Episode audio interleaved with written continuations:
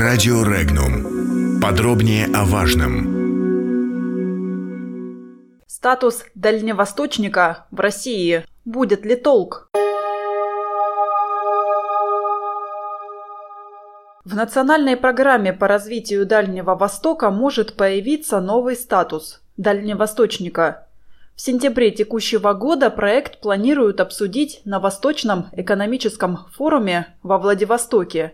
Идея уже вызвала неоднозначную оценку общества. Одни считают, что статус придаст новый импульс развития региона, другие убеждены, начисление баллов за рождение детей, стаж работы не станет стимулом для притока населения и мерой предотвращения миграционного оттока населения.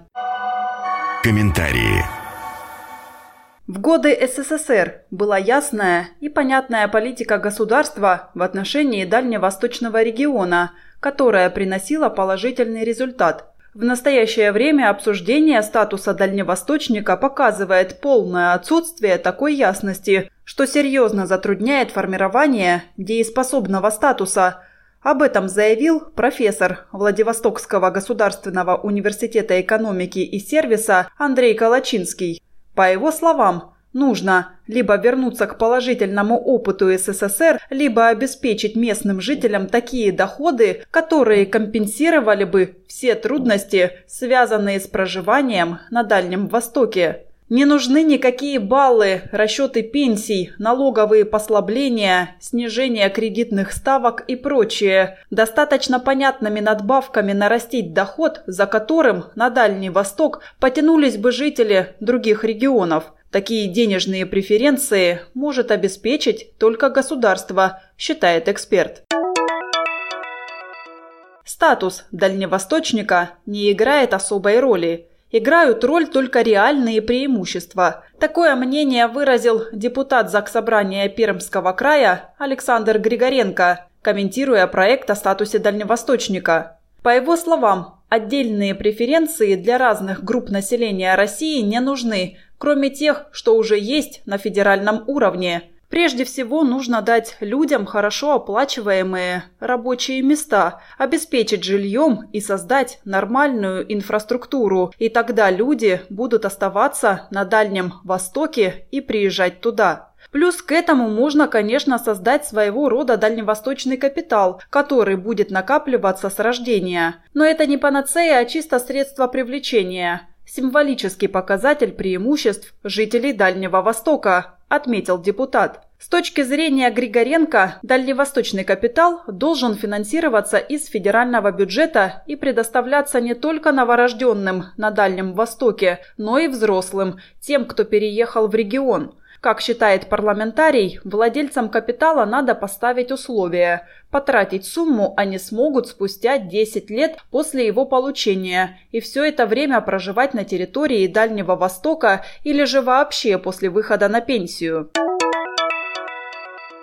История с дальневосточными гектарами, раздача которых не оказала никакого существенного влияния на улучшение демографических показателей стратегически важного для России Дальнего Востока, говорит о том, что стратегии, избираемые правительством, не верны в принципе, а также о том, что не верны стратегические оценки самой ситуации с катастрофическим оттоком населения. Об этом заявил доцент кафедры периодической печати Уральского федерального университета Валерий Амиров. По его словам, есть опасения, что и дальневосточный статус тоже достаточно ущербная с точки зрения перспектив инициатива. Дело в том, что ни одна система преференций, если только преференции не огромные и всеобъемлющие, не удержит людей, которые понимают, что в Центральной России они будут жить все равно лучше. Поэтому решение должно быть комплексным. Направление на работу после бюджетных форм обучения в вузах молодых специалистов, создание высокотехнологичных рабочих мест, регулирование внутренней миграции, налаживание недорогих транспортных коридоров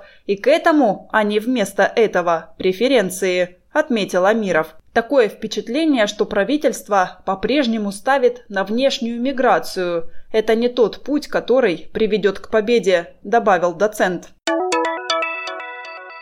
Дальний Восток – реально большой регион с огромными неосвоенными территориями. И когда говорят о дальневосточном гектаре, то именно эти необъятные территории и всплывают в общественном сознании. А потому перспективы ехать и осваивать эти дальние территории посредством возделывания гектара скорее могут напугать, нежели привлечь. Это больше походит на добровольную ссылку, а потому мало привлекательно, заявил уральский политик Евгений Артюх.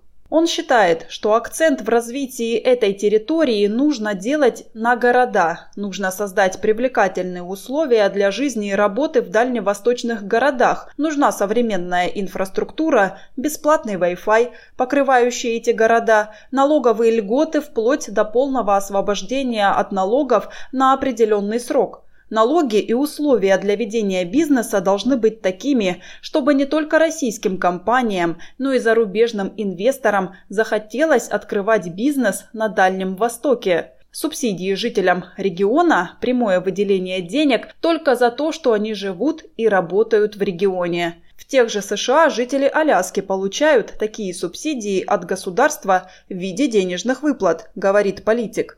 По его мнению, для Дальнего Востока можно было бы установить льготные сроки выхода на пенсию при условии, если человек проработает определенное количество лет в регионе, выйдет на пенсию и останется здесь жить на пенсии. То есть варианты могут быть разные, и все они должны быть направлены на создание максимально комфортных условий для бизнеса и жизни. По сути, для того, чтобы сохранить и развить этот регион, для него нужно создать особый правовой режим. Аналогия китайского Гонконга со своими законами, валютой, паспортами, но все же китайского. Задача архитрудная, практически невыполнимая, считает Артюх.